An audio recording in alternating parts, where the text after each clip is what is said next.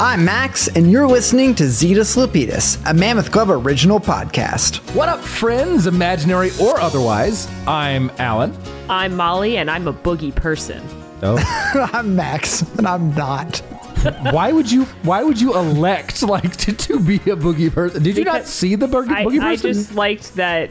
The most- Spoiler alert! She's like not, doesn't want to refer to them as boogie man. She Oh, like right. that they're It's the most progressive. It's the most progressive part of the movie. I, Yeah, you I liked that. it's a After some extreme sexism earlier in this movie, that that is rather progressive. So, yeah, I liked the boogie person. So Yeah, that's good. if I was going to be in this movie, I think Yeah, I would be, be a the boogie, boogie person. person. All right, that's Yeah, fair. Hey, listen, know what you are. By the way, folks, this is Zetus Lapidus.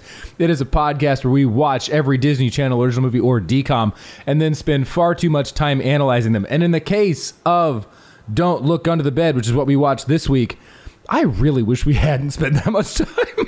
Yeah. oh, not I to spoil agree. it, but oh, oh yeah, yeah. I'm This- mad. I'm mad. I'm mad. You know what? We can unpack your anger. That's what this time is for.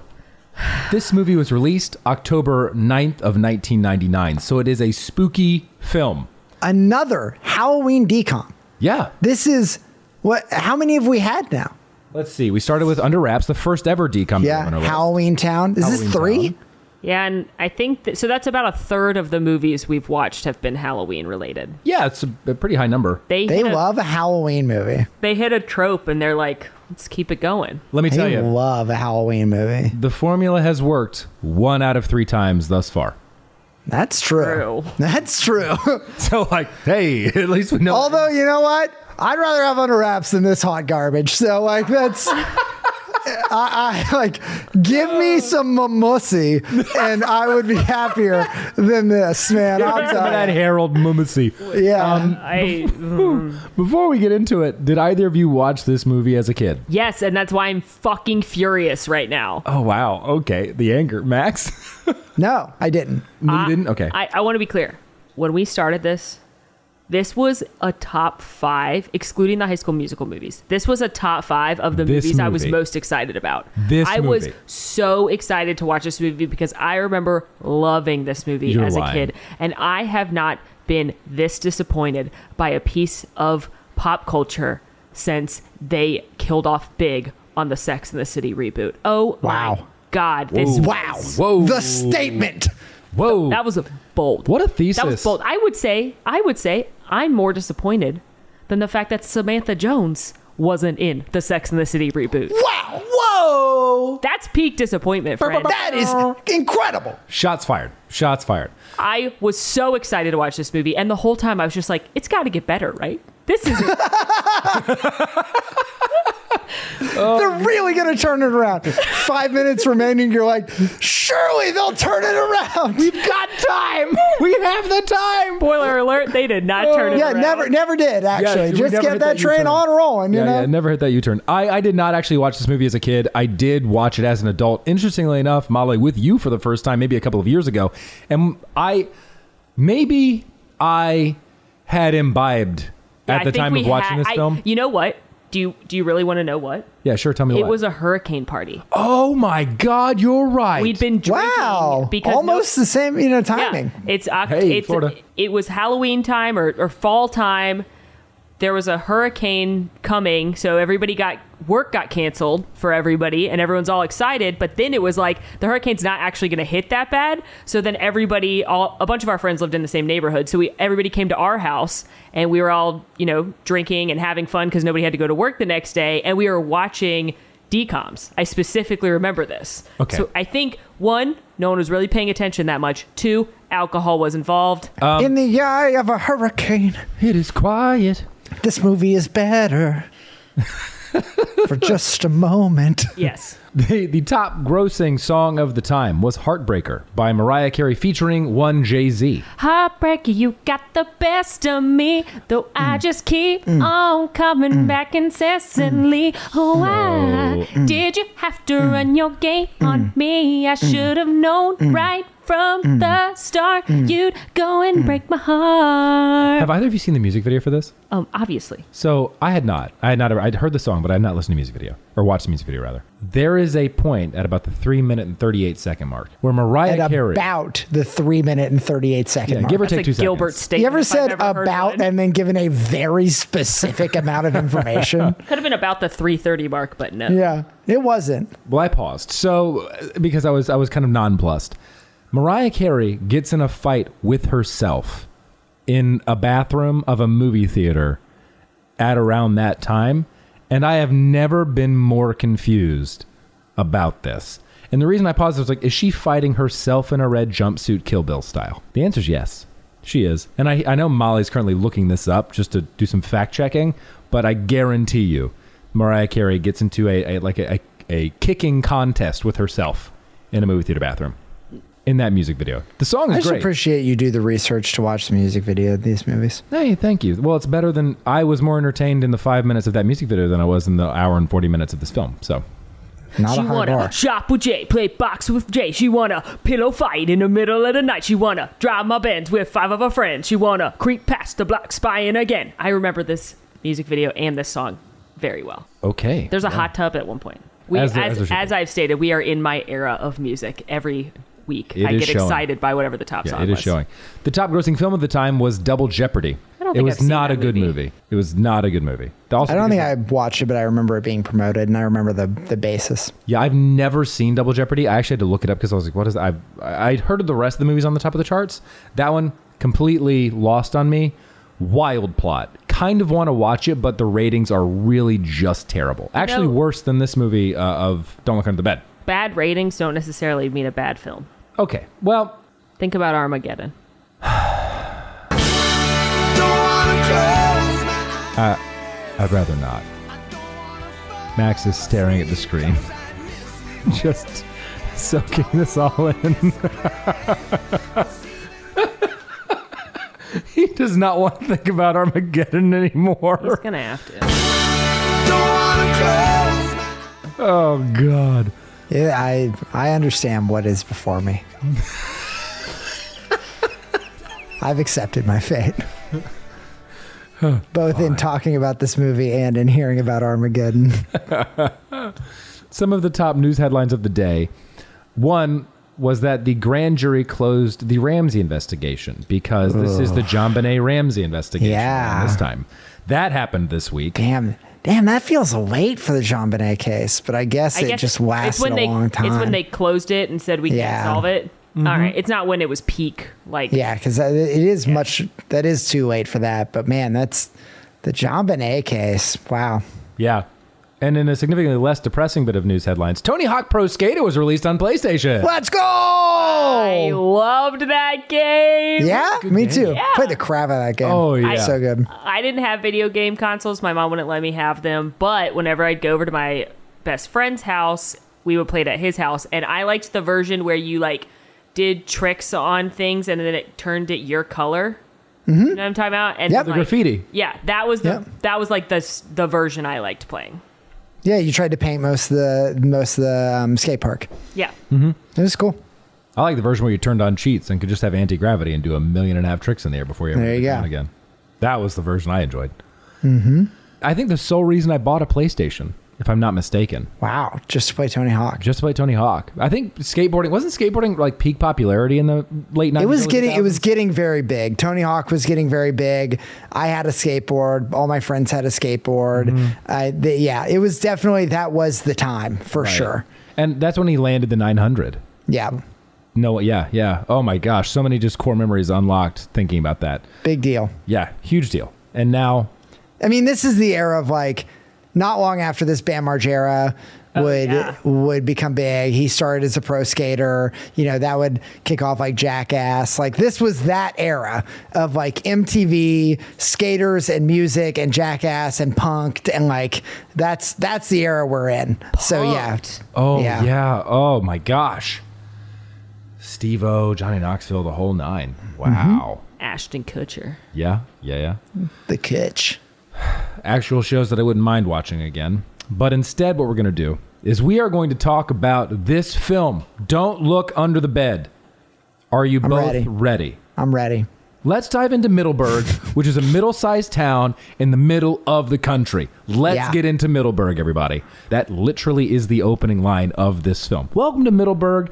It is a middle sized town in the middle of the country. And- They do and a I- lot of world building. And I gotta point out, no, the fuck it isn't. Because there's mountains everywhere. I, I've been to the middle of the country.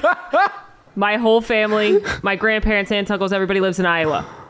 There's no, there's not a mountain to be seen. It's flat. So this is not the middle of the country. It's the West, probably. It was Yeah. probably shot in Utah, like all of these DCOMs seem Yep. to be. I mean, with the mountains in the background, you you're that that adds up. But ultimately, we have this opening sequence, and immediately we get something that I guess I I didn't understand at the time, but factored in later. Did you all notice those awful sideways camera shots Were that we sort of supposed to- panned and zoomed and Were flew we in? supposed to be seeing through the boogeyman's eyes? Is that what that was supposed to be? Why is the boogeyman coming from outside? Doesn't he come from under the bed? Right. I'm just trying to make it make Nothing sense. about this shit makes sense. No, no, th- don't. Just don't. Just don't. Because it doesn't. Nothing about this movie makes sense. Okay. I will say though that the first thing the boogeyman does is he moves time forward Three hours. Yeah. and he steals everybody's sleep, which honestly is the meanest thing a boogeyman could do, is to Yeah. rob you of three hours of sleep. Also, probably the most appropriate thing for the boogeyman to do. Versus what he will do in the future. Probably bothering you when you're sleeping is the most appropriate thing the boogeyman will do in this whole movie. Right. Because like did I think I grew up with the stories of the boogeyman being like when it's nighttime, that's when the boogeyman Yeah, the boogeyman will come. Yeah. Not, I'm going to rain 20 cartons of eggs on a car in broad daylight. what the fuck is that? What the fuck is that? So are you telling me I'm going to decorate your house for Christmas? That's what the fucking boogeyman does. are you telling me the boogeyman doesn't do me the favor of saving me from going on the roof and hanging my Christmas lights? I'm going to put all the dogs on the roofs. Okay, we're getting so far ahead in this unhinged episode, but let's zoom back into the to Middleburg, where the boogeyman has, via his shadow hand, set all the clocks forward three hours for this family. Then you are introduced to mom, dad, Francis, Darwin, and Albert. I'm sorry, her name is Frances Bacon, and I need to make sure that's noted because the writers of this movie think it's hilarious. Yeah, They think it is the funniest thing they've ever written, is that her name is Bacon. Yeah, and I did ask myself, are either of the parents scientists to name their kids Albert, Francis Bacon, and Darwin? And the answer is no. well, he's a PhD in waste management, and That's she- not science. and she is a cultural anthropologist. also not science. So like it doesn't add up. Is what I'm saying. Also, the fact that I remember their careers shows you just how much I was paying attention to other stuff in this movie. I was Yeah. like, oh, that's actually no, I was waiting building. for them to make it make sense, but again, it doesn't. They didn't. They did Yeah. not make it make sense. So we have this scene of the boogeyman setting the, hour, the the clocks forward three hours for everybody. Everybody waking up in the morning, going down for their standard breakfast. Mom making some throwaway line of like, "We had two dozen eggs in here the other day. Now they're not mm-hmm. here." Da da da da da. I don't know if you all thought this, but I saw Francis, and they're like, "Francis, you're 14 and in high school," and I was like, "No fucking shot." no fucking shot. That kid is is 14. Did a little bit of research. She wasn't. Sure enough, she was 20 at the time of this recording. And Yeah, I was like, regular, regular Mike from Genius over here. But we learn a lot in this like botched breakfast scene because Francis is 14. Has She's not even supposed to be 14, right? She skipped a grade. She, skipped- she's in high should look young for high school, and she looks old for high school. Like, she should look like an eighth grader. She's 14 because she's supposed to be in eighth grade, but really she's in ninth grade. yeah, she was. be- She was. A, they been say an she's 14 because I Yeah. wrote it down too. Because I Okay. freaking- She would have been an older But, eighth yeah, grader. she should. She would have been an old eighth grader then, would- because they I was would've- 14 in ninth grade. they would have done her some favors to make her look young. Yeah, And they should have given her the genius treatment, right? That kid looked young. They did good job of like even when he went to school, he looked little and young, right? Um, she looks just old. She just looks old. I also like wonder. This makes me question why she skipped a grade. Like, did she skip a grade because she's smart, or did like they're telling us, or did she skip a grade because she's like old enough to have already been a freshman? No, I I think she skipped a grade because she's smart. They make that point clear. Oh, But they keep having her say things like, "We must find the logical conclusion." If That's you- the God. if you the drank- only thing. It's the If- only thing if you- that establishes her as smart. if you took a sip of alcohol every time she said the word logical, Or Middleburg? you would be dead. She says logical every other sentence. Yeah. It's they're like the the writing of this movie is horrendous. I gotta it is say- by far the worst writing we've seen. I also got to say this right off the bat. She's insufferable. She's Oh, yeah. without Oh, doubt, yeah. no no question in my mind, the worst lead character we've had yet. and it makes me sad because there's she's only the third female lead we've had in all the movies we've mm-hmm. done. It's it's just Halloween Town Zenon and this that have had female leads and like you just want him to be good and she's not. She is complete and it's even worse cuz we're coming off of movies that had likable characters. Right. Like like Johnny Tsunami, likable. Well, Johnny Kapahala is a likable character, right? Like Ryan Merriman, likable character, right? Like you're coming off of a bunch of films where we finally are like, man, they learned their lesson. they made likable leads. No, they didn't. Yeah, this is what's so crazy about it is that the other characters that orbit Francis, I actually kind of enjoyed. Like Larry. I don't think I don't think anybody in this movie is likable. I, I honest to God, I don't think there's a character in this movie I enjoy watching. That's fair. I hate them all. if you compare them to Francis, I hate them and all. Give them I, something. I see what you're saying, Alan, where it's like compared to the most unlikable character, they're less bad. But I, I do remember Larry being a delight and me watching it and again Yeah. being like, he's got to get better, right? No, I don't know if a delight is. what I think not Francis is what I. he is call my Larry. favorite character, but that is a low bar. The best character is Darwin, who they hit, hook a B plot on and then only put him in three scenes in the whole movie. Yeah. Like, he, and, and I think he's only the best because he's not in the movie. Like, it's, oh man, nobody in this movie is likable It's, to me. It's this is y'all. We're gonna plod through this. So we immediately get Francis. Everybody goes back to bed, and this is when an element is introduced that I loathe, and thankfully they stop it after about the first third of the film, and that's Frances doing voiceover work. where she's talking at you about her experience and giving you her internal monologue. And I just wanted that more than anything else to stop. And you know what? It did. Well, once they introduced their narrator, Larry. Larry, Once yeah. Larry, once the plot driver came in, we we we lose the inner monologue.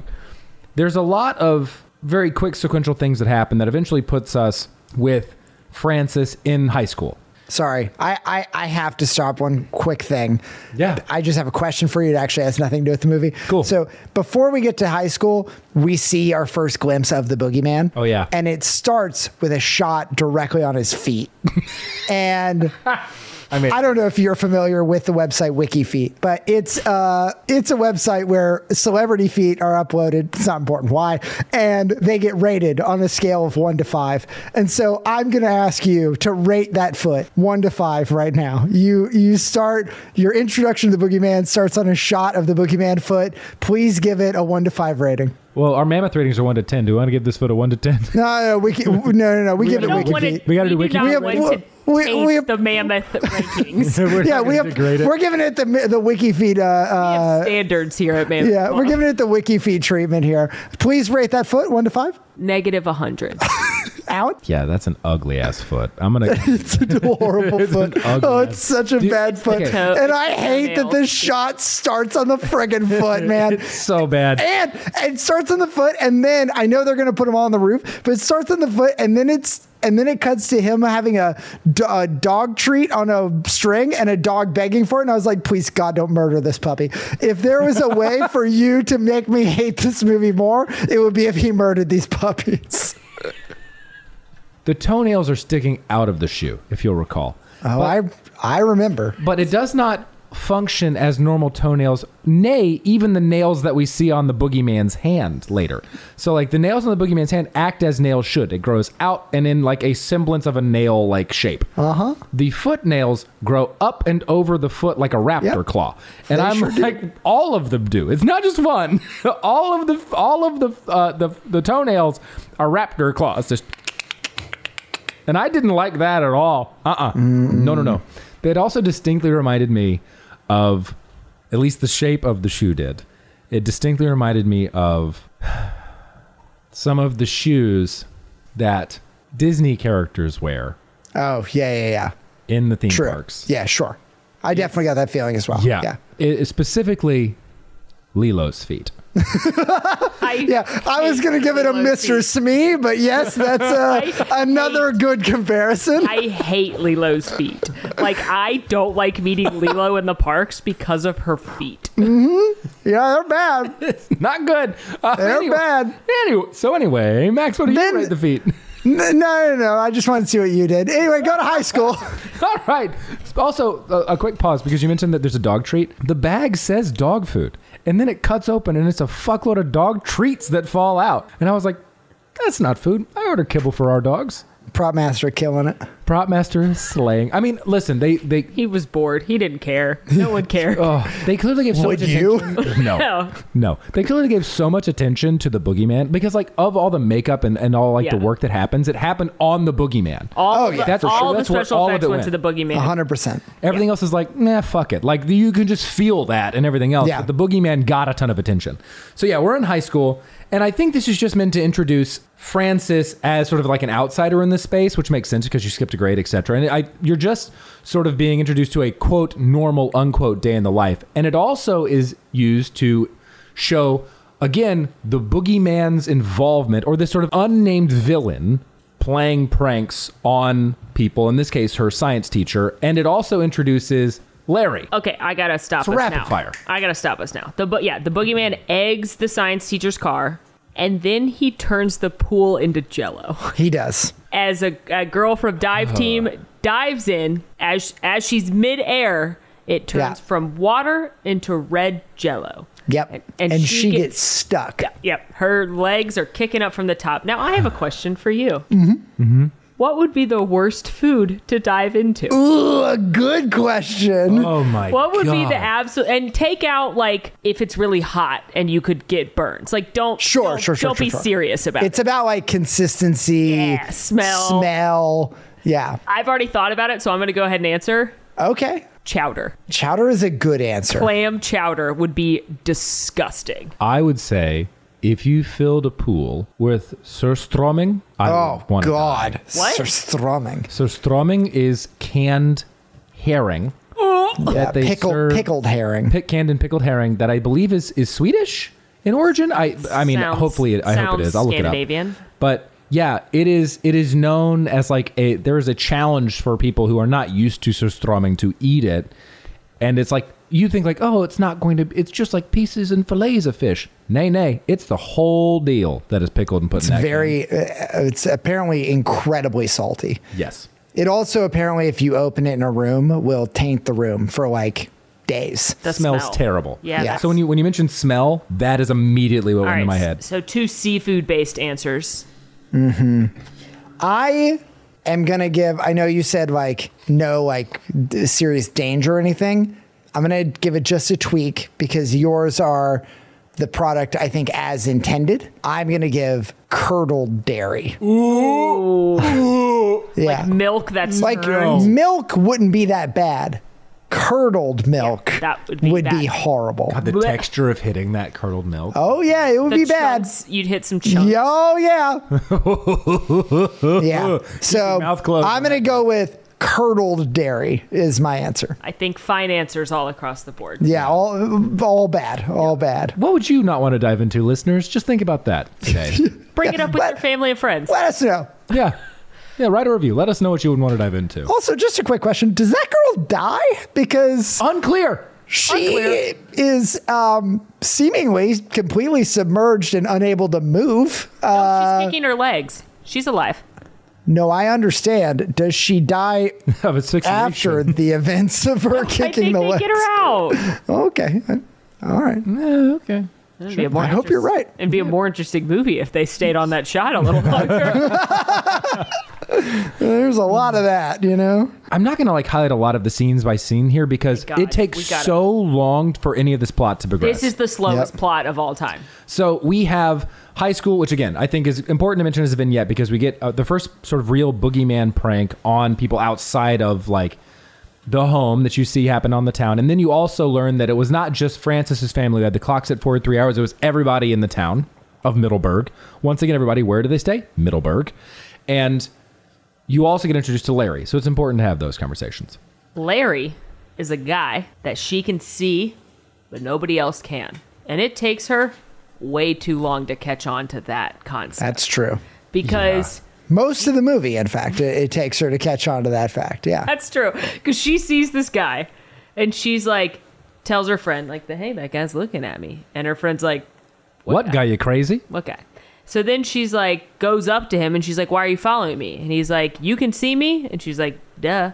And he says, no one else can. And he like goes up to other people in the cafeteria and is like, you know, dancing in front of them all crazy and, and t- like, and nobody sees him. And that would be enough for me. I'd be like, Yeah. okay. But that's not- Weird, weird, unexplainable, but I'll take it. Yeah. That's not enough for Frances though, because No. she then like yeah is yelling at him basically. And weirdly, no one in the cafeteria is paying attention to her. Yeah. How do they not know? How would no one be paying attention to her now? Because she's yelling at an empty lunch table. Yeah.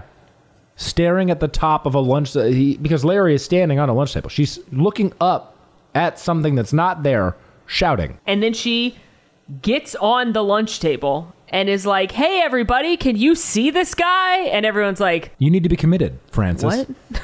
Like, So we have this sort of event of her first day of high school comes home, and I think what happens in the intent of these next couple of scenes is to introduce that the boogeyman is one always listening to Francis, listening in on conversations because we have Francis and her best friend talking about how her best friend has a crush on her brother Bert.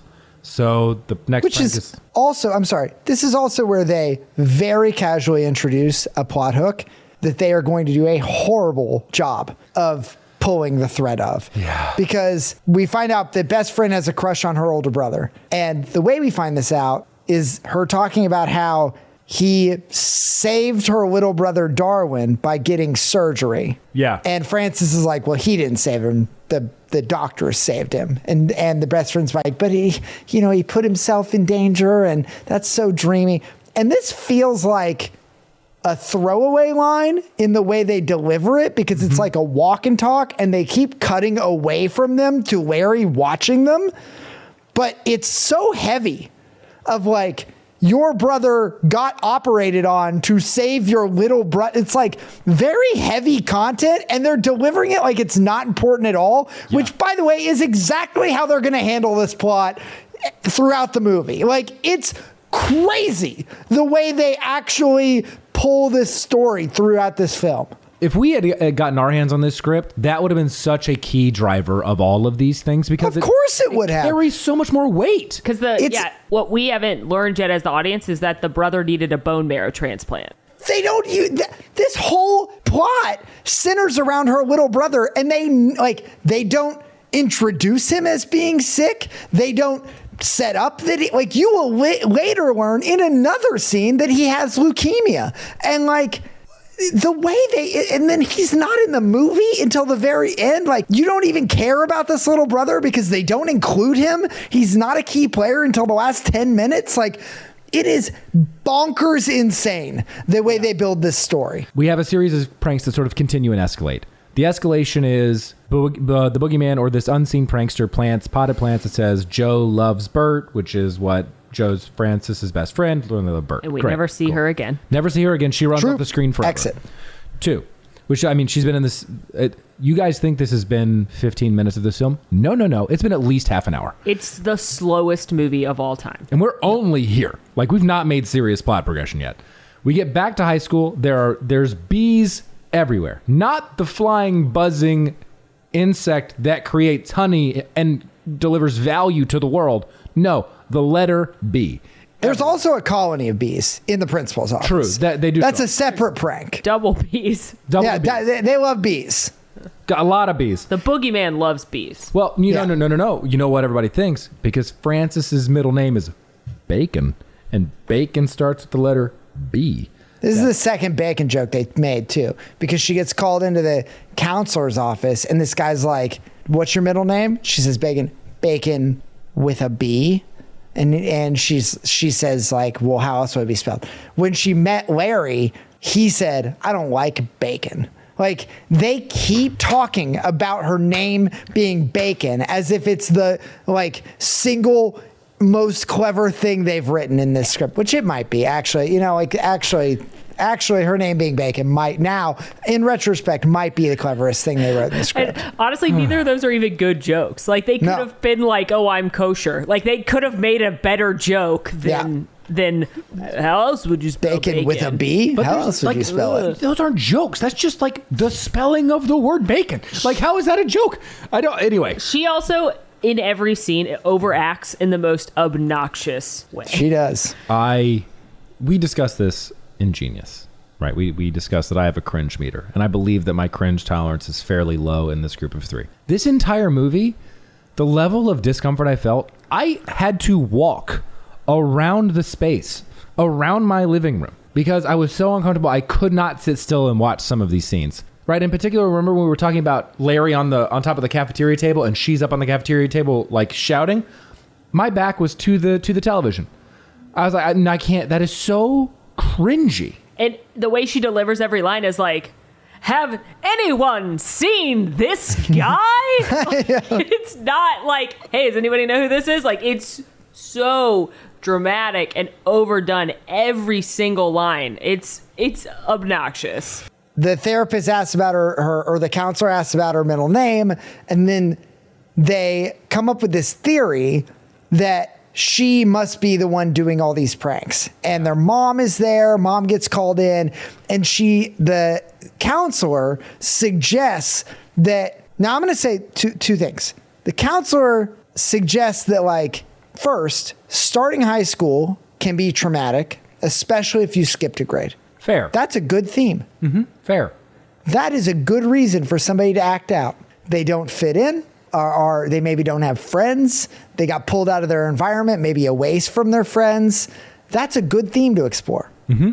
But the thing they say is, and I understand her younger brother had leukemia and got bone marrow from a sibling. You know, she's probably acting out because she had to give her bone marrow. No, she didn't. She didn't donate it. Why did that get brought up? It's like, what? Th- th- I mean, they're establishing that she didn't donate it, but we already know she didn't donate it. We heard in the first instance that her brother donated it. They don't need to do it again here. We got it from her best friend. Now they're just making a point of being like, no, she didn't donate it. You already don't, I don't need exposition for every single fact. Like, oh my And we'll, get God. and we'll get to this later. Like to your point, they try to pay that off. Like they try to pay off her her inaction there as a key plot point, but it is it is bungled. So They like, overcomplicate the themes of this movie. They they could have simplified these themes and made them good. I, I think that her theme of like I skipped a grade, I'm feeling uncomfortable at high school would be a fine theme to explore. Agreed. I think that there's a theme with the brother that would be fine as well. And and I'll I, I'll get to that as well. But like I think there's a simplification of the brother theme that could still use this illness that would be fine as well. But they just did like 18 threads to try to tie together a ball of yarn that doesn't make sense. It honestly would have been better if they had killed the younger brother. If she you like Dark, but I agree. I mean, dark, but he's a fictional character who I don't get. No, yeah, about. totally. Yeah, but like, it would have been a better theme if her brother died, and that's what forced her to grow up. Because the whole thing is that she thinks she's grown up, and this whole story is about growing up too fast and blah blah blah blah blah. It would have been a better story that sh- they think she's acting out because her brother passed away. with the brother, since you mentioned this, Molly, like the thing about the brother is that he grew up too fast because he got sick. And she told him, like, well, you just need to trust doctors and stop believing in all that make believe stuff because you're sick and doctors make you better. What? Like, do you know what would be a great theme for that? Is her brother had to deal with his own mortality her brother lost innocence because he had to grow up very fast being really sick. That's enough.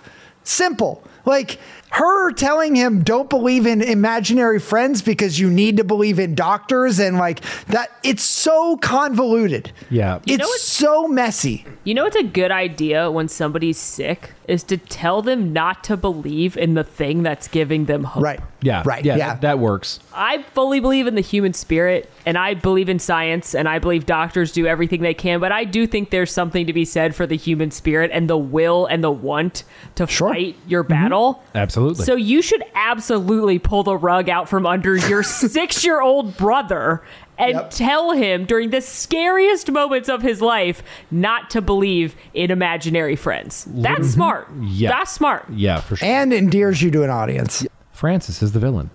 Frances is the antagonist of this film. That's fair. She literally, if you look at everything bad that is happening in this movie, it is the genesis is Frances. Frances is the actor that causes all of these bad ripples. So I hate that she gets this like hero moment at the end of the movie when the reality is like she's done nothing to earn it. She has fucked with every other character in this film. She's fucked with Larry. She's the reason Larry is going through his struggle. She has fucked with Darwin. She is the reason Darwin is going through this struggle and has lost his like the uh, being portrayed as having lost innocence. She fucked with her family and is the reason her family's having issues. Right? Like She by- fucked with the boogeyman. Right, and we'll get we'll The get to that boogie right. person. We'll, with the boogie, Boogie person. person. and we'll get to that down the road, right? We don't want to like do the plot twist too early now. But she like the reason that all of these things are happening is because of her actions at the beginning of this, like unseen. And what I think is such a a big issue for me and so hard for me to wrap my head around is that she doesn't admit to it. Not only does she not admit to it, she doubles down on all of the crazy bad shit she's done consistently throughout the movie she doubles down so not only is she unlikable she is actively the antagonist of the film actively Hundred percent.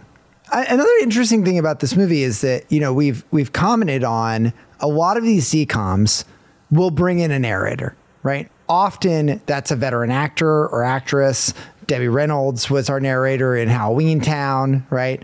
Uh, Uncle Phil was our narrator in New Lucky Dog. Often they will bring in a narrator character, and I do think Larry is in that role, but those narrator characters are usually like grounded in the world. They they know the world well, whether it's Uncle Phil understanding the mansion and like the money and like the lifestyle, or it's Debbie Reynolds understanding Halloweentown. They're grounded. They're a good narrator, and they they help us, the audience, get through it.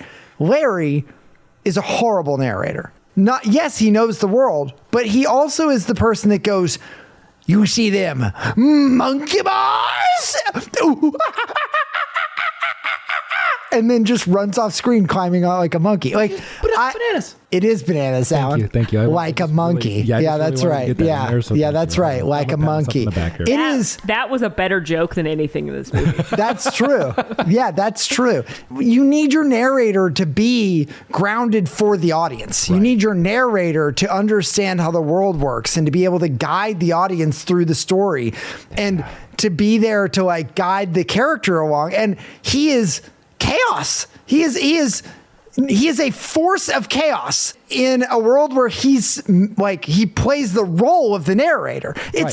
fine to have a chaotic force in a story. You need that. It makes action happen, it moves the plot forward often. But that same chaos force cannot be your narrator. They have to be different than one another or or now you don't know where to look. Like Exactly. it is it, it makes the story incredibly hard to focus on and follow and I found myself halfway through this movie being like, I don't know what's happening. Like it, it is it- just a tough narrative, like narrative to follow at all. I think they're trying to do some kind of big reveal. Like I think they're trying to They're trying to Jaws it. They're trying to unsuccessfully drop us little nuggets so that we piece together what's going on. So then the reveal at the end of Boogeyman, Boogie People, spoiler alert, are actually our imaginary friends that we abandoned too early is like the ultimate story. I think they're trying to drop us these nuggets of information so that way at the end when there's the big reveal when the animagus is Sirius Black and your mind is mm-hmm. blown moment, but they do it horribly. They don't Yeah. drop us enough nuggets along the way. They don't set up, like you're saying, Max, they don't ground us in the world enough. They don't give us enough of the backstory so that when we do get the final reveal, we're like, instead, we're like, what? What's happening? Diving back in, we have Frances, as you mentioned, Max, getting in trouble. She gets sent home. At this point, I'm like, parents are reasonable. And the only reason I'm bringing this up is because I'm like, the parents in this film thus far have seemed fairly reasonable and okay as parents. And then They're the a mo- caricature. Every character in this is a caricature. they are introduced as a character when they're like, you know what? Frances said it could have been mind control. So I think there's some mass mind control happening in Middleburg that's causing all of these kids. And you know what? Frances, she's the ringleader of the mind controlled kids. Yep. That's the logical explanation to this plot.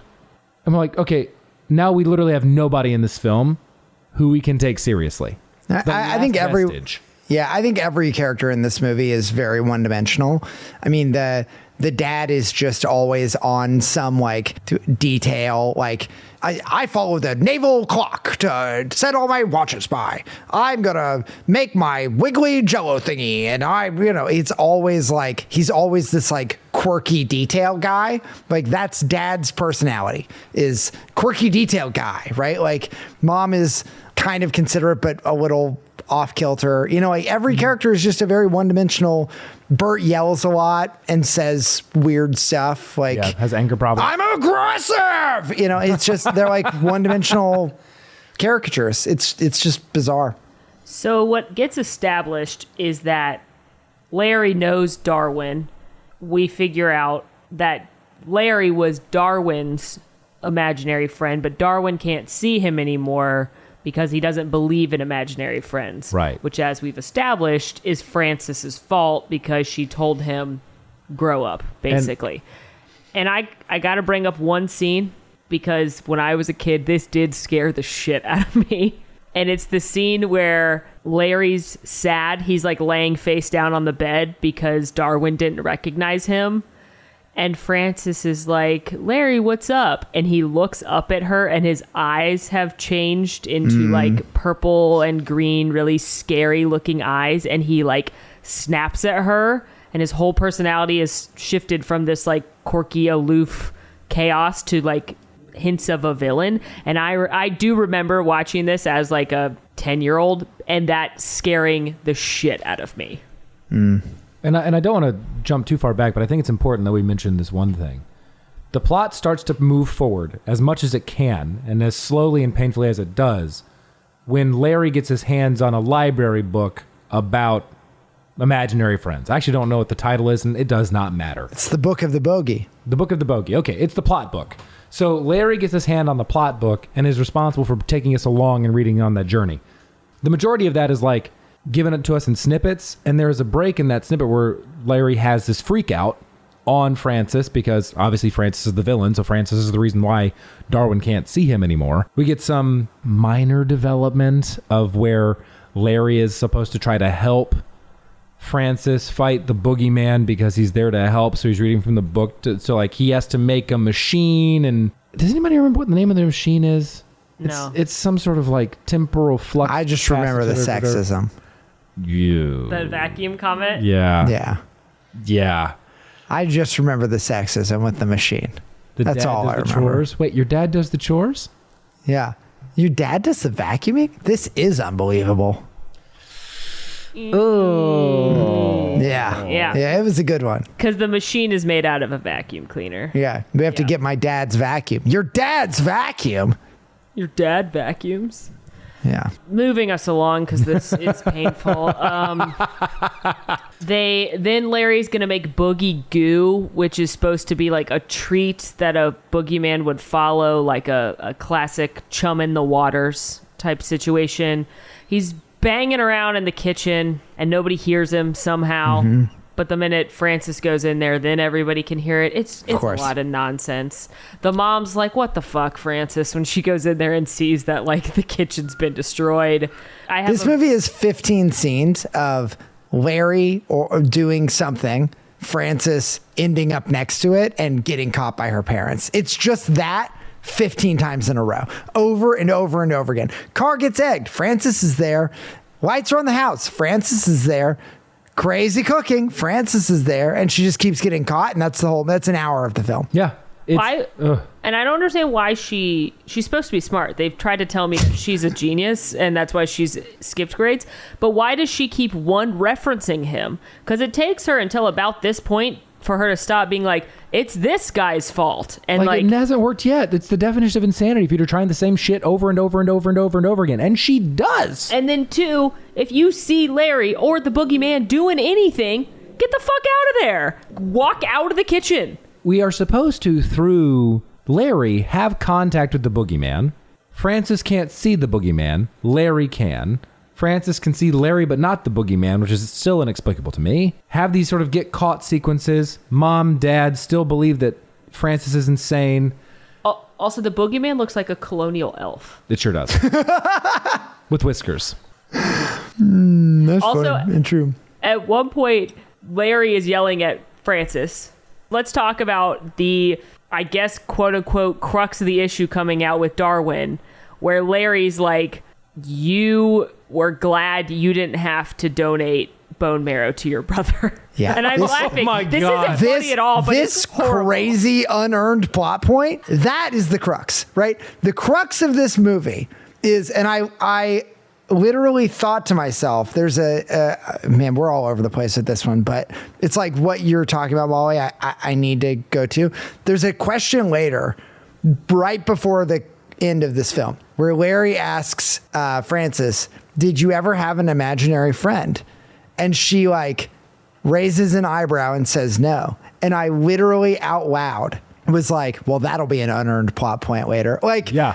that's that's the movie, right? The movie is saying a line and setting up a plot point that they will not earn. They keep going to these like emotional dialogue moments that they've not earned at all because they haven't established the little brother as a character you care about.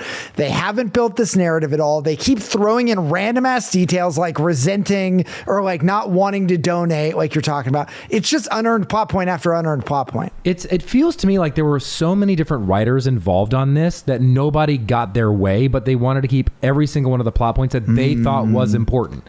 And That does that is what it feels like. It is it is just like seven different people wrote this movie. It is it, it like it is like and for those of you who don't know it is like the imagineers who made haunted mansion didn't have anything to tie that son of a bitch together. Because haunted mansion only works because it gets tied together at the end of that attraction.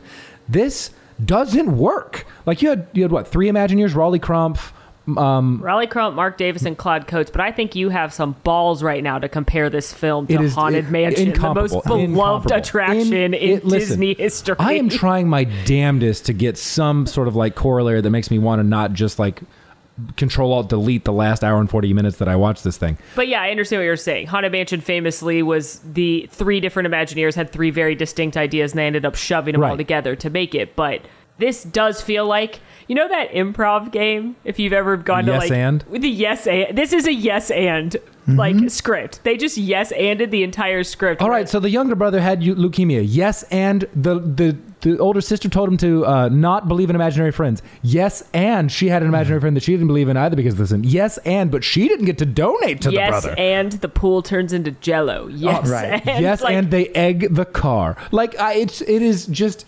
And, I, and listeners, listen. We we and we know it feels like we are bouncing everywhere in this. It's because we are trying to make some semblance of thread that ties this thing together. this is as cohesive as this film. So here's kind. Let's let's dive into what I can only call the climax of this movie. I want to say one last thing before we get into Boogie. Oh, Land. I also have one more note. Please go ahead. Love it. So yeah, so we get to this point where somehow again there's an unearned emotional moment where Larry somehow figures this out, even though they've never talked about it, mm-hmm. that Frances was happy she didn't have to donate because she was scared, but Frances will not admit. I don't know. There, it's a, a you know he says something like you didn't want to be the donor, and she says I wasn't a match, and he's like I bet that was a relief. Like they've not once talked about any of this, but somehow that conversation goes on. And at this point, we have seen Larry through several different scenes turning into a boogeyman. His mm-hmm. eyes are getting purple, his nails are getting longer, his teeth are changing. Best effects of the film. Best effects of the film, and I do remember being scared by them as a child. But at some point, Frances is being a little bitch to Larry. The entire film. Well, yeah. And Larry snaps back at her. And it's not even that bad. He just kind of like is he's blunt with her about like your brother's in danger or whatever he oh, yes, says. yes. And she goes, "Why are you being so mean?" Acted just like that. And I was like, because he's turning into a boogeyman mm-hmm. because of you, you Right. cow. Like, Whoa! my, like, what do you mean? Why is he being so mean? He's literally, he's literally turning into a monster of your making in front of your eyes. That's why he's being mean. This is the same scene where he goes, You still don't believe in the boogeyman? And she says, Well, I've never seen one. This whole fucking movie's about a boogeyman. What the fuck do you mean you don't believe in one? There's a goddamn book about it. Everything you're doing has to do with it. We're an hour and 10 minutes into a movie about boogeymen, and you're saying you don't believe in it? Like, There must be a logical explanation. I just- oh my God, Literally, it's infuriating. Like it's there. You can be a here. Here's the crux. You can be a stubborn character, right? Mm-hmm. I think we can all agree that there have been stubborn characters in films that are written well. The reason that Frances is not a, ri- a stubborn character that's written well because they are making out her logic to be a stubborn quality. It is because most people who are logical and stubborn, when they are presented with enough data in front of them to change their minds, they change their minds. Frances never fucking does. The first character I think of is Hermione Granger. Hermione Hmm. Granger is completely grounded in fact, granted, magic fact, so it's a whole thing. Magic fact. But, but like, Hermione Granger doesn't believe in divination because she's like, there's no science behind this. There's no, like, it's just a bunch of woo woo nonsense. But Hermione Granger will figure out anything based on logic and logic alone. And Hermione Granger is, in my opinion, one of the best written characters of all time. This is the opposite of that. yeah. Right. It's it, they took just the stubborn trait and nothing else, and then they took it to a logical fallacy. Like the logic now is now a fallacy. You've seen his fingernails grow to talons before your eyeballs. And I'm so glad you said that because that was the last point I wanted to make. He cut them with garden shears. They- like He uh, cut his fingernails, and we don't see him do it, but we see them grow. He we see him pick up a pair of garden shears, look at them, hold them up to his nail, and the next scene, he doesn't have long fingernails anymore. So he cut his nails with garden shears. Ooh, I hate. Just wanted that to be on the record. okay, Thank you. everybody, we are getting to the climax of this film. Come hell or high water. so, the climax of the film happens in Boogie World, which is underneath Frances's bed. The only reason we are going to Boogie World, and I had to look this up, is because Darwin walks through the remnants of the boogie goo that Larry made and then spilled. And after trying to eat it all, God, I don't even want to talk about that. Tried to eat it all and spill it on the ground. So Darwin walks through the boogie goo, goes into his own room where Frances and Larry are having a conversation.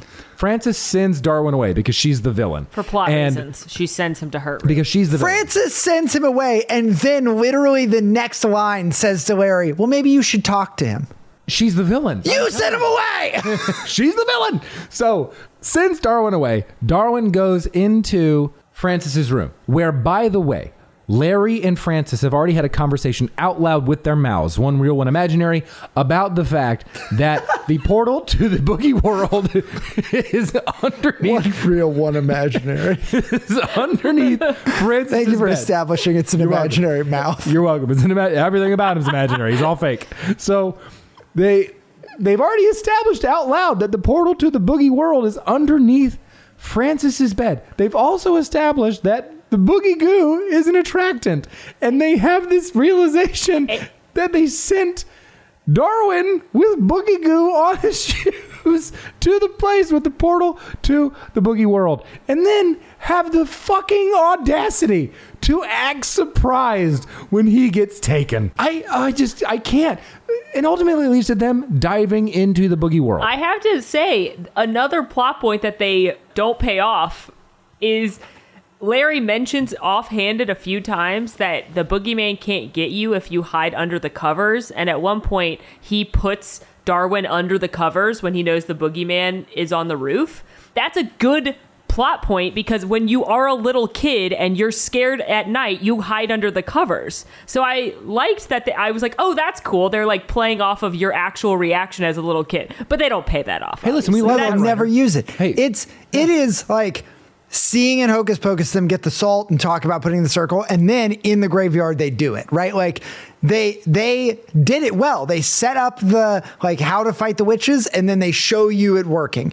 They never once actually have anybody put the covers over them. What they do have is us going to the boogie world. Quick question: Why are you small in Boogie World? Why is it Toy Story Land? Why is why are we in the Honey I Shrunk the Kids playset at Disney's MGM Studios? Because it's under the bed, and that Oh. writer wanted it to be that way, Molly. Why? I have a follow up question.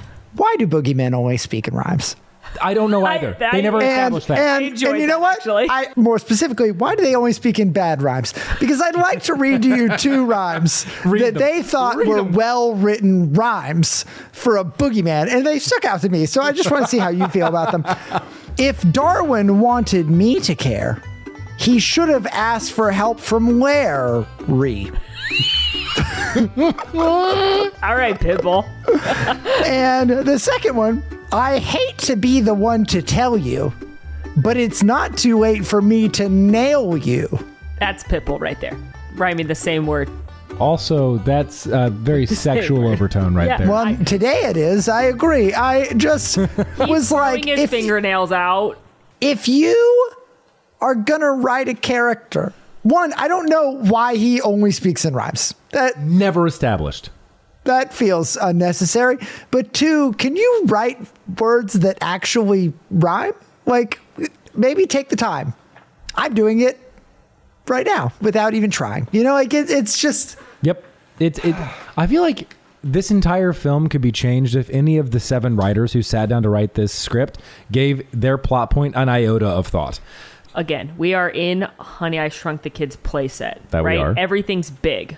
Frances I- gets stuck in a roller skate. Yeah. Darwin gets captured in a sock. Mm-hmm. What would be in your boogie world? What would be the giant thing under your bed that you'd have to contend. Your with? shoes. I think it would be my shoes, giant mountains of dog hair, Yeah, I try mm. my best. and to in a those past life, it would have been dried out contact lenses. Ew. because I used to before I had Don't- laser don't. eyeballs, I had the daily contacts, and sometimes I would wait all the way until I got into bed because I hated glasses. Because I have a hor- I had a horrible prescription, so my glasses never were good enough. I'd wait all the way until I got in bed, and then I'd peel them out of my eyes and throw them on the ground. So let me tell you something, Max. And the so- vacuum cleaner used to sound like a maraca. It was terrible. I'm disgusting. I'm admitting that this is disgusting. I'm, I'm, just, I'm just telling you that's what would have been You- in my you're boogie just world. Hearing about it, I had to clean it. Like you know, I'm the cleaner. Like I was would disgusting. I would literally Wait, you vacuum? Yes, I vacuum. Whoa, I know. So I ask you again. What's That in is your boogie world? yeah, Max, what's in your boogie world? Right now, what would be under my boogie world is like luggage in boxes because I live in California and don't have storage. So it's under my bed is valuable storage space for boxes. So pretty boring right now. I think I've definitely had shoes under there before. Um, I think when I was younger, probably like lost toys, Yeah. you know, action figures or uh, Legos, things like that, that like ended up down there. Um, but right now it's just storage. What would be your kid boogie world now? My kid boogie Fucking world Magic the Gathering would cards. be yeah, probably probably magic. magic Honestly, Gathering same. Uh, probably action figures. Probably controllers for uh, like I, like a video game device. Like I, I what normally like I would put like I would play my Game Boy. And I would either set it on my bedside table and it would get knocked off, or like I would Sure. when we moved on to like the Game Boy SP or the Advance, we had the mm-hmm. charger. Like I would charge it and I would set it on the floor. So that's what it would be. Certainly not what Frances, Frances has. I want to pause for a moment because this this is a throwaway line that made me think more than the entire film has made me think so far. They are in the boogie world. They have just into the boogie world. Larry comes down and is like, Frances, let me help you up off this cliff because she comes into the boogie world on a cliff, which makes no sense. He goes, let's hop in that car. And Frances says, wait, isn't that Darwin's car? That Did you bring that with you? And Larry says, you should have seen me try to get it out of my pocket, which raises so many questions. Was it car size in his pocket? Yes. And the minute it hit the open air, Oh. it became actual car size, like under the bed car size? Well, I mean, you see him with the car earlier. It's like a little Hot Wheels size car. Right. So you're saying the minute he gets to Boogie World, does he now have a, a full size go kart in his pants? No, no, like no, no, no. That's not what I'm saying. I'm saying it's probably still a a tiny car because it's in his pocket, and then the minute it hits the boogie he's pulling it dimension, as he's pulling it out, it becomes a actual go kart. Interesting. I was thinking about the one clever line in this entire film is Frances trying to be like, "Why don't you jumpstart it?" And he's like, "Because this is a toy car." And he goes, "You only had educational toys, didn't you?" and that was the one and only clever line to prove that she had no imagination and was a fun suck from day one. Yeah. Um, but that that was the one clever line in this entire film. So we're in the boogie world, and we climax. Nope, that phrasing is important. did We did. We did. We climaxed. I, I gotta say, I did not. phrasing, phrasing is important here. We reach the climax of the film. We certainly received no pleasure from this section of That's this true. film. Actually, I, I take it back. It So we was a reach the- disappointing ending for everyone involved. Usually, I never. You know what? It's usually hard. It's harder for women anyway. It, it is o- often it's easier for me to climax uh, in a movie, but um, in this instance, harder. Did not. I, Did- did I, not. Yeah, did yeah, not. not. not. It was tough for Uh, everybody it, was, involved. it was just no, everyone was disappointed. Literally, everybody Yeah. left disappointed. Um, Yeah. So we are in we are under the bed in the boogie world, and we reach the fight that happens between Larry, Frances, and the boogeyman, boogie person. I'm sorry. The No, entire right now, we think it's the boogeyman. right now I think it's the it's boogeyman. The and, entire and, time. and right now, it is a boogeyman. Right. The actor who Because- plays them is a That's man. true. Yeah, the He him. actor's name is Steve Valentine. Yep. God and damn Steve Valentine voiced the God character. damn it. it. We're drawing. we're drawing this out. Steve Valentine. It took us till now. We're literally almost an hour and No, ten let me, minutes let me in. just tell you, Steve Valentine voiced a character named A, A-Y, in the animated film Mr. Peabody and Sherman. The titular character, Mr. Peabody, in that film was voiced by Ty Burrell, who you may know was in Modern Family. But we're not talking about Modern Family right now. We're going to talk about the MCU's worst film, The Incredible Hulk, which Ty Burrell plays Liv Tyler's boyfriend in. Liv Tyler also in the hit film Armageddon, where she hmm. plays Grace. Yep. She plays Grace alongside Chris Ellis, who plays flight director Clark. But this is not his only time being in a military type film because he was also Admiral Brigham in Transformers, Ah. thrilling Michael Bay film where he starred alongside Shia LaBeouf. I'm sure we I all know. figured we were getting the Shia LaBeouf treatment. You know we're getting the old Shia treatment. You probably know Shia from playing Lewis Stevens on the Disney Channel hit show Even Stevens alongside Ty Hodges, who played a character on Even Stevens called Larry, which ironically is also his name in this film. You've been Armageddon, the part of the show where Molly, by no one's urging, has found yet another way this DCOM can be tied to the smash hit Armageddon. Don't tell her to stop because she won't. And that has been your six degrees of Armageddon. You're welcome. Unfortunately, Consider yourself Armageddon! So we're in the boogie world, and we have the conflict happening between Larry, Frances, and the boogeyman. The entire time we are in this conflict, Darwin is in a sock. There's there's just so many strange things that happen, but I think ultimately, like there is a pivot point where Larry, the the boogeyman half of Larry, the transformation reaches a crux where he is mostly boogeyman, and then they begin to team more up. as- boogie than man. more truly more boogie than man. They begin to team up against Frances with the original boogeyman taking Darwin in a sock to the edge of another cliff to murder him, To murder him. and Yeah. Larry taking Francine elsewhere. Not established. We don't know. I think he's just kind of holding her steady, like steady. Got a shitty net on her. Yep, got a real. Uh, she's not even in it, by the way. There is a point like they do such She a could just shitty. walk. She like could literally. it's not yeah. actually constricting She's her- fine. her. She like, would be fine. she could actually Yeah. just yeah, straight up walk out of Her the map. arms could fit right through those holes. The crux of this is Frances is trying to convince Darwin to believe in Larry again. And the only thing that I got is that Darwin is just reinforcing that Frances is the villain because Darwin's like, "You told me not to believe in him. You told me he wasn't real. You told me da da da." I'm like, "God, you are not doing your MC any favors. Like, she is a villain even more." Thankfully, Darwin does start to believe in Larry again by clapping. Well, it's kind of the Tinkerbell treatment. It's if Well, you believe in fairies, off. kids. Yeah, they they have Peter Pan playing in the library earlier in this movie, and they they pay it off here with yeah, having Darwin clap and this is the plot payoff is the clapping. Larry transforms back in an explosion. His boogie flesh explodes off of him, and he becomes Larry again. And he fights in a nail versus enlarged fountain pen fight against Boogeyman, so that Francine can connect the extension cord to the flux capacitor to It's a not battery. Back to the future. I don't know what it's called, so I'm going to call it a flux capacitor, a temporal What if it was, though? If it was, back to this would be a much oh, better movie I review. would rather Back the Future Back 4. To the future. Yeah, w- welcome under the bed to a battery. She would have died. She's she's actively connecting to the positive and negative sides of a nine volt battery, and I'm not. Listen, I'm no biologist, but if you are ant sized trying to connect the positive and negative sides of a battery with metal and holding onto both sides, you're you're getting electrocuted. Probably That's true. happening to you at that moment. She's fine though because Francine is a superhuman and turns on the temporal capacitator and begins to age. Saying words. I am. I'm just making shit up. turns on the time machine, and uh, The, she j- gets in the DeLorean. that's right. Right.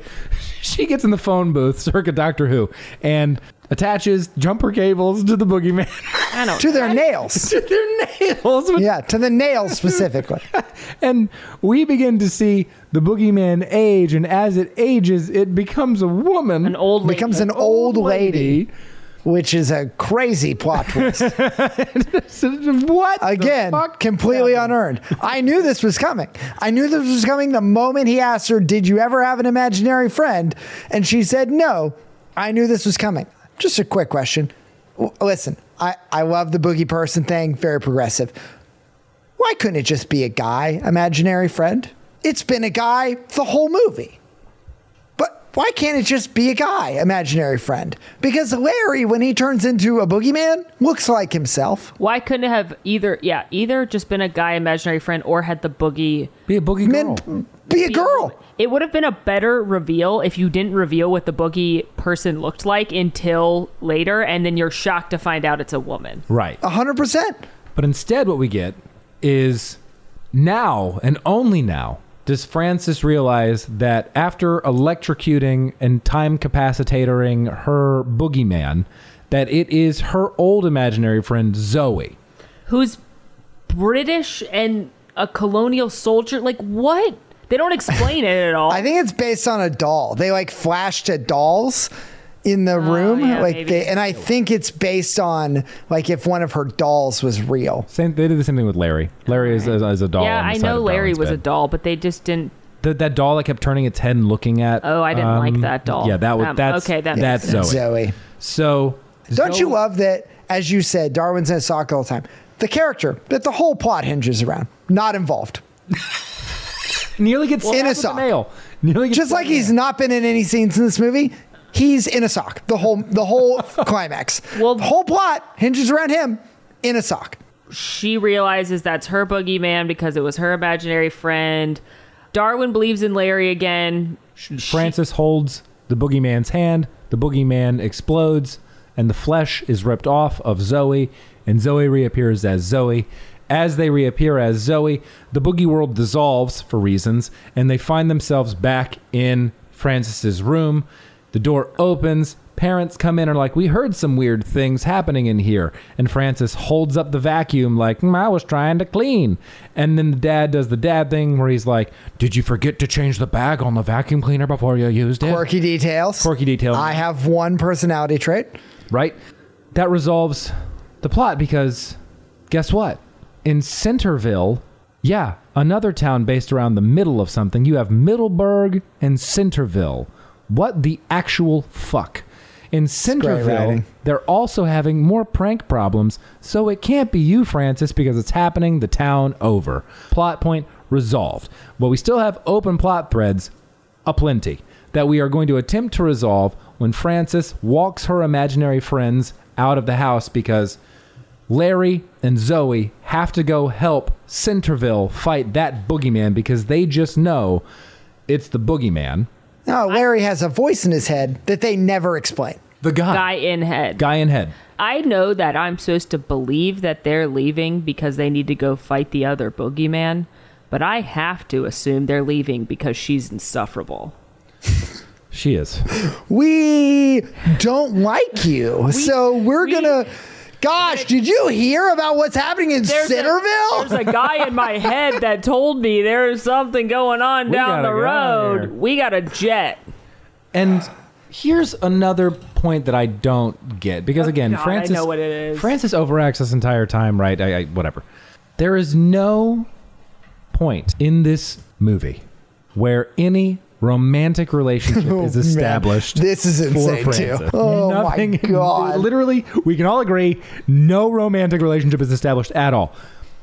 And as they are having this unnecessarily emotional goodbye on only one like Frances is the only emotional one. Zoe and and Larry don't give a shit. They can't wait to get out. They can't, yeah, they're they are jonesing to get to Centerville. They depart, and the way that they resolve the departing is Larry kisses Frances, Making Why? her respond, maybe I am getting too grown up. Because she is horny for that imaginary friend. that she can't see anymore. So that's the ultimate blue ball. She is the original Mateteo. Oh no! Oh no! There's only one line that I actually thought was like, and again delivered by Larry, and he's like, "Just because you're getting older doesn't mean you have to get old." And I was like, "What? Poetic. What?" Um, the movie reconciles and ends with Darwin and Frances sharing a, a bed because Darwin's afraid of the dark and night, and Frances. No, that's not what he's scared of. What is he It afraid of? ends on the heaviest fucking beat a movie could end on. Because he climbs into the bed and he says, I'm scared. And she's like, There's nothing to be scared of. And he says, I'm not scared of the boogeyman. I'm scared of getting leukemia again. God damn! I blocked. And I out. literally out loud was like, Jesus, like this is the end of the movie, man. Like, holy shit. Like, what a heavy note to end on. Like, Cut this credits. is the like wrap it up, right? And she she's like, Well, it's okay to be scared. Grown-ups are just scared and they just act like they're not. And the fi- like the final line is him being like, It must take a lot of imagination to be grown up then. And I was like, that's an insane beat to end this on. what an insane beat to end this movie on. Yeah, ah. you're gonna be terrified for the rest of your life. Just act like you're not. Buckle the fuck up, Get grin ready, and bear it, kid. Get ready. Like, Credits. Credits. Boogie Wonderland. Ba, ba, ba, ba, da. Like the tone shift is wild. Yeah. it's so bad. Oh my god. Yeah, so that's the end of Don't Look Under the Bed. Oh god. Listen, if it was wild for you, listener, I just encourage you to, to Don't just take this our word for it. Don't It's watch it. Don't watch Do not watch this movie. Don't watch this movie. Okay, what are we gonna rate this, everybody? Okay, I, I've got. Here's here's the thing. I've got IMDb reviews pulled up, and I'm not like, but I want us. to I, I don't want to go first. I'll go first.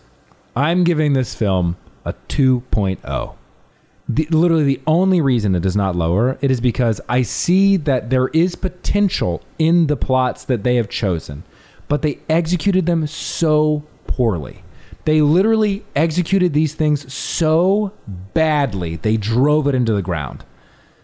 They just they, they were like, pick a lane, one. You've given me six. Pick one, and you've got a plot for a movie. And if I remove if I remove the rose-colored glasses, it will be lower. Oh, I'm my But my I'm just- glasses. I've I've thrown them, stepped on them. I am Tyra Banks yelling at this movie that I we all believed in you because I am so disappointed in one of my favorite DCOMs of childhood being just absolute trash. um, I'm giving it a 1.1. Damn. I, Damn. I think the the moment where Larry's eyes changed still got me. I think that was still a good effect and a good surprise moment for a DCOM, especially. I think that was probably the first jump scare my eyeballs ever saw. But yeah, this movie is horrendous. The pacing is terrible. The plot makes no sense. She is the most unlikable character we've seen in a DCOM, and I'm including the bullies at this point. And my disappointment is weighing that score down. This is unequivocally the worst movie we've watched. And it's not close. I know that we were pretty hard on You Lucky Dog. You Lucky Dog looks like an award winner next to this movie. It is I there have been DCOMs that we have watched that I got to the end and was like, man, that was rough. That didn't age well. When I finished this movie, I said out loud, I hated that. I wanted to turn this movie off at no less than five points throughout it. and the only thing that kept me from doing it was knowing that I had to talk about it during this recording. And you know what? I sort of resent both of you for making me do it right now. I I think Collective decision, this Max. movie is so bad that I might resent this podcast for a day because it made me finish it. I'll get over it soon. But I'm upset that I had to watch this film. I get it. It's a one. I hate this movie. I need a cough drop. I think everything you're oh. saying is fair and valid, Oh, hold on. I need a cough drop. and I'm glad to be done with this one. Hard same. Oh God. Okay. Whew. Maybe I. And you know what? My rose-colored glasses too long. I just hope I never have an experience like this with a DCOM again. Same. Same. The reviewers on IMDb were split. It's about 50% think this is a 10. What? 25% think it's a 5 or a 6. And but it literally goes no lower than a 2. It is is a lot of the reviews will rate it a 10 and then kind of be like it was meh. So I, I, I don't understand why you give it a 10 and say it's meh. The rating I'm going to the, the review I'm going to read is a 3. It is maybe it's better if you watch it as a kid. I had a hard time with Don't Look Under the Bed.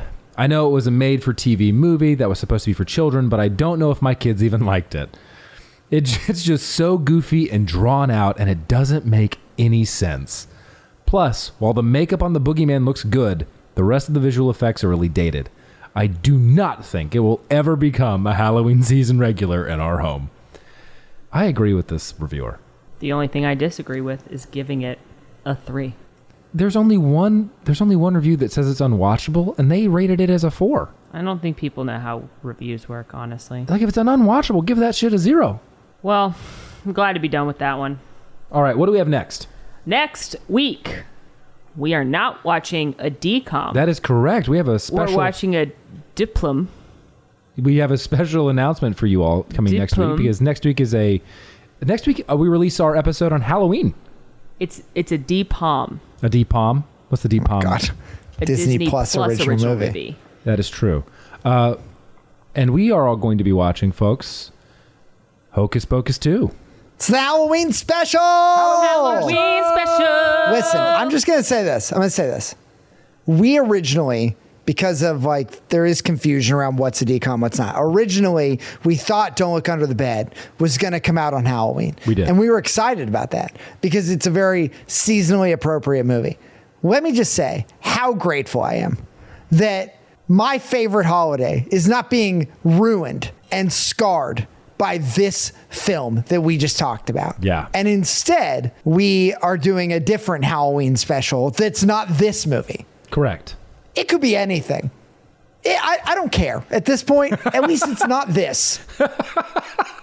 So clearly, listeners, we love this movie. It was Yeah. so good. Uh, no, I hate don't. it. Don't don't watch it. Don't watch it. We're we're But- gonna go back to Salem. We're gonna Yeah, see the that's right. Sanderson sisters. Hell yeah. And I'm excited about it. So, folks, get pumped for the October 31st Halloween release of Zetus Lapidus, a Mammoth Club original podcast. We will be watching Hocus Pocus 2, and we are so thrilled. And it's not just because it's an actual, well, I hope it's an actual good movie. Thank you so much if you've made it to the end of this podcast. We applaud you and we appreciate that you trudged through this podcast the way we trudged through Don't Look Under the Bed. Make sure to leave us a review, rate our podcast. That helps us out. Make sure to subscribe on social media and YouTube at Mammoth Club or Mammoth underscore Club. And until next time, friends, thanks for listening. Bye. Bye. Goodbye.